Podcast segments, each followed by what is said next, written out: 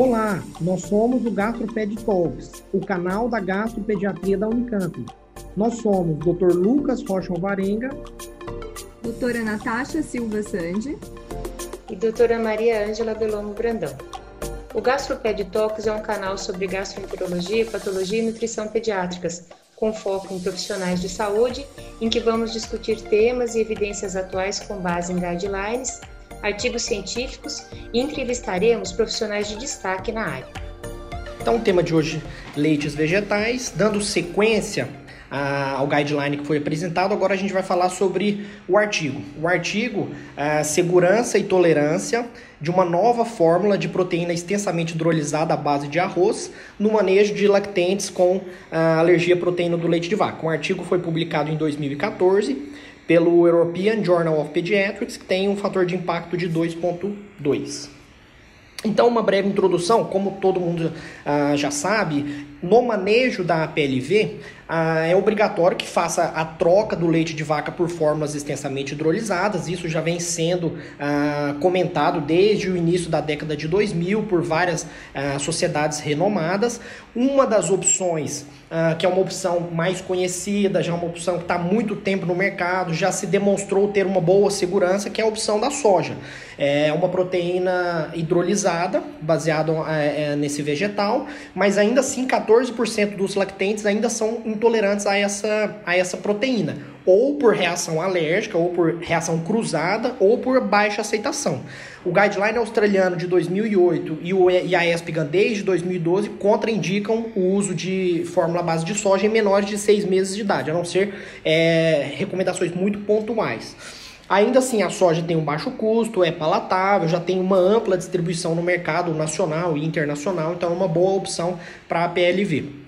O leite de vaca, claro, então é uma boa opção, as proteínas hidrolisadas do leite de vaca, mas ainda assim a gente sabe que existem lactentes que são intolerantes à extensamente hidrolisada.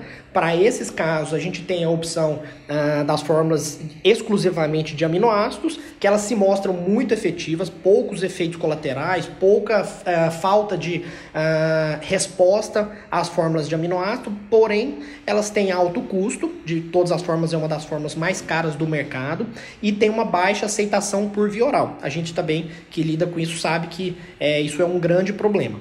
Então, a Sociedade, a Academia Americana de Pediatria, nos anos 2000, colocaram no guideline deles que a primeira opção para a PLV é a fórmula extensamente hidrolisada à base de leite de vaca, como primeira opção, e a fórmula de soja como segunda opção. Desde então, a partir do começo dos anos 2000, então recente nessas esses estudos, outras proteínas vêm se apresentando é, como opções. Isso, claro, junto com o aumento desse estilo de vida vegetariano e vegano. E aqui a gente destaca a proteína à base de arroz. Existem fórmulas parcialmente e fórmulas extensamente hidrolisadas à base de arroz. Elas se mostram nos estudos uma opção acessível e relativamente palatável. Então, como eu falei, a partir do, do, do, início dos anos 2000, vários estudos começaram a ser publicados nessa, nessa, nessa área. Uh, publicações boas de uh, revistas renomadas que mostram o hidrolisado de arroz como uma opção à PLV, tanto parcialmente quanto extensamente hidrolisado. Então, aqui, uh, em relação ao nosso estudo, ele foi conduzido uh, de abril de 2011 a março de 2013. É um prospectivo, usando uma extensamente hidrolisada uh, para crianças com APLV, e eles queriam avaliar a segurança e a hipoalergenicidade da fórmula. E aqui eles definem hipoalergenicidade como uma aceitação sem quadros alérgicos em maior de 90% das crianças que foram estudadas. Foi um estudo multicêntrico, porém todos os centros ah, são referentes ao mesmo país, então todos os centros da Bélgica. Eles captaram pacientes com suspeita de APLV por conta de um quadro de irritabilidade prolongada, persistente, uh, quadros do trato gastrointestinal sugestivos de APLV e quadros respiratórios e dermatológicos também sugestivos de, de APLV excluídos clinicamente outras é, doenças relacionadas a drogas ou a infecção. Uma vez que eles selecionaram esses pacientes, eles foram uh, levados para fazer o teste de provocação oral para confirmar esse diagnóstico de alergia à proteína. Então, eles fizeram o teste de provocação oral com uma fórmula com a proteína intacta Eles utilizaram a técnica já consagrada, da, publicada na ESPGA em 2012. Então, no primeiro dia, eles introduziam a fórmula uh, padrão com a proteína intacta. Caso o paciente tivesse aceitação e não tivesse reação, eles usam a fórmula por mais uma semana, cerca de 250 ml por dia. E os pais iam assinando, iam uh, marcando uh, o quadro de sintomas que essa criança eventualmente possa apresentar. Uh, o diagnóstico de APLV foi feito clinicamente para aqueles casos em que a, a, a, o TPO foi contraindicado, então casos de reação anafilática principalmente, e testes alérgicos para avaliação de IgE, prick test, IgE específico, foi feito conforme a decisão médica e não o diagnóstico de APLV não se baseou nesses exames. Então, o que, que, eles fizeram? Eles usaram a fórmula extensamente hidrolisada, à base de arroz, por seis meses, e eventualmente os pacientes que tinham introdução alimentar nesse período, eles tiveram um cuidado de tirar todo tipo de leite de vaca na introdução alimentar dessas crianças. Eles preencheram um critério, um score baseado em sintomas, antes do, da troca da fórmula, durante a, a, a semana que eles fizeram o teste de provocação e com 1, 3 e 6 meses de uso de fórmula extensamente hidrolisada. Uh, e o crescimento eh, pondero estatural foi avaliado pelas curvas que a gente conhece bem da Organização Mundial uh, da Saúde. Então, a fórmula utilizada por eles foi a Novel Rice, que é da United Pharmaceuticals. É uma fórmula à base de proteína extensamente hidrolisada de arroz, com adição de lisina e triptofano, sem adição de lactose e com espessante uh, específico que é a pectina. E o que, que eles encontraram de resultados? Eles selecionaram 40 pacientes inicialmente, 21 pacientes do sexo masculino, com uma idade média 3,4 meses. Então, bem lactentes, bem jovens. Quatro pacientes abandonaram o estudo antes do fim dos seis meses três desses pacientes por baixa aceitação da fórmula. Eles relatam que eles preferiam a fórmula padrão que eles usavam anteriormente. Então, é, isso já é um resultado. E desses 40 pacientes, 38 deles foram diagnosticados com o teste de provocação, mas dois pacientes tiveram teste de provocação contraindicado por reação anafilática prévia à, à proteína intacta do leite de vaca. E quais foram os grandes resultados que eles encontraram? Primeiro, na consistência das fezes. Então, um número muito grande de pacientes, desses 40 pacientes, tinham fezes Bristol 1 e 2 uh, ah, antes da troca da fórmula. E isso mostrou, é, acho que foi o principal achado do estudo deles, que mostrou que no final dos seis meses, nenhum desses pacientes tinham dificuldade para evacuar ou tinham fezes com, é, com algum tipo de dificuldade. Então, foi um achado bem significante. Outra coisa, naquele score de sintomas, eles viram que a, o choro e a irritabilidade maior do que 3 horas por dia, mais do que 3 dias por semana, melhorou significativamente aqui com um P é, bem aceitável e que o score de regurgitação, e aqui eles utilizaram um estudo piloto do professor Ivan Van Den Plas, que é o mesmo autor do artigo que a gente está estudando, é, mostrou que o score de regurgitação também melhorou bastante. Então esses três achados são bem uh, expressivos expressivos nesse estudo que a gente está comentando. Eles encontraram 79 efeitos colaterais.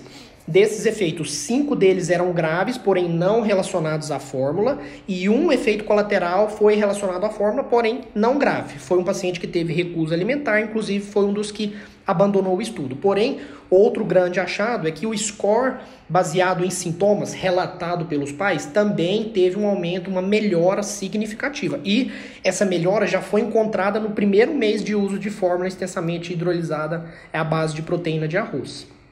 Uh, outro resultado interessante é a questão do ganho de peso. Muitos pacientes já chegaram para o início da, do uso da fórmula com peso abaixo do percentil 3, então com uma desnutrição ali aguda, com comprometimento do peso. E eles viram que quase todos os scores de ganho de peso, de crescimento pondero estatural, melhoraram com o uso de fórmula extensamente hidrolisada proteína de arroz. E, inclusive, já no primeiro mês, eles já conseguiram atingir uh, o, o, o percentil ideal para a idade e eles se mantiveram dentro desse percentil nos próximos seis meses aí de uso de fórmula. Então, esse foi um resultado bem, bem interessante. Então, o que, que os estudos prévios mostram? Então, a maioria deles são feitos com a proteína uh, de arroz, mas parcialmente hidrolisada. E esses estudos são voltados apenas para a aceitação da fórmula. Então, poucos estudos mostrando segurança, mostrando adequação nutricional. Inclusive, a, a Renata comentou, a Natasha também comentou, uh, existem ainda dúvidas em relação a essa adequação nutricional, se essas fórmulas da base de arroz, aqui principalmente as parcialmente hidrolisadas, se ela tem uma adequação nutricional importante ou necessária ou suficiente para um bom desenvolvimento das, dos lactentes. Ou, por outro lado, outros estudos já mostram um crescimento adequado com o uso exclusivo dessas fórmulas. Claro que são menos estudos. Em relação à eficácia, a, a, a, eficácia de, um, de uma fórmula parcialmente hidrolisada à base de arroz chega ali a 95%, enquanto esse estudo demonstrou uma eficácia teórica de uma proteína extensamente hidrolisada de 100%. E em relação à intoxicação por arsênio, é uma das coisas que uh, se divulgou bastante, se divulga bastante na mídia uh, médica e, e, leiga no geral, mas essa, essa intoxicação são relatos de casos específicos, não tem uma sustentação na literatura uh, que prove que realmente existe uma intoxicação por arsênio. Esses casos de intoxicação por arsênio são por bebidas à base de vegetais, bebidas à base de arroz e não por fórmulas infantis com arroz modificado ou processada com, é, por, por indústrias ou pelo laboratório. Inclusive, essa fórmula em, em específico, ela tem uma quantidade de arsênio muito pequena, que é a mesma quantidade permitida na água.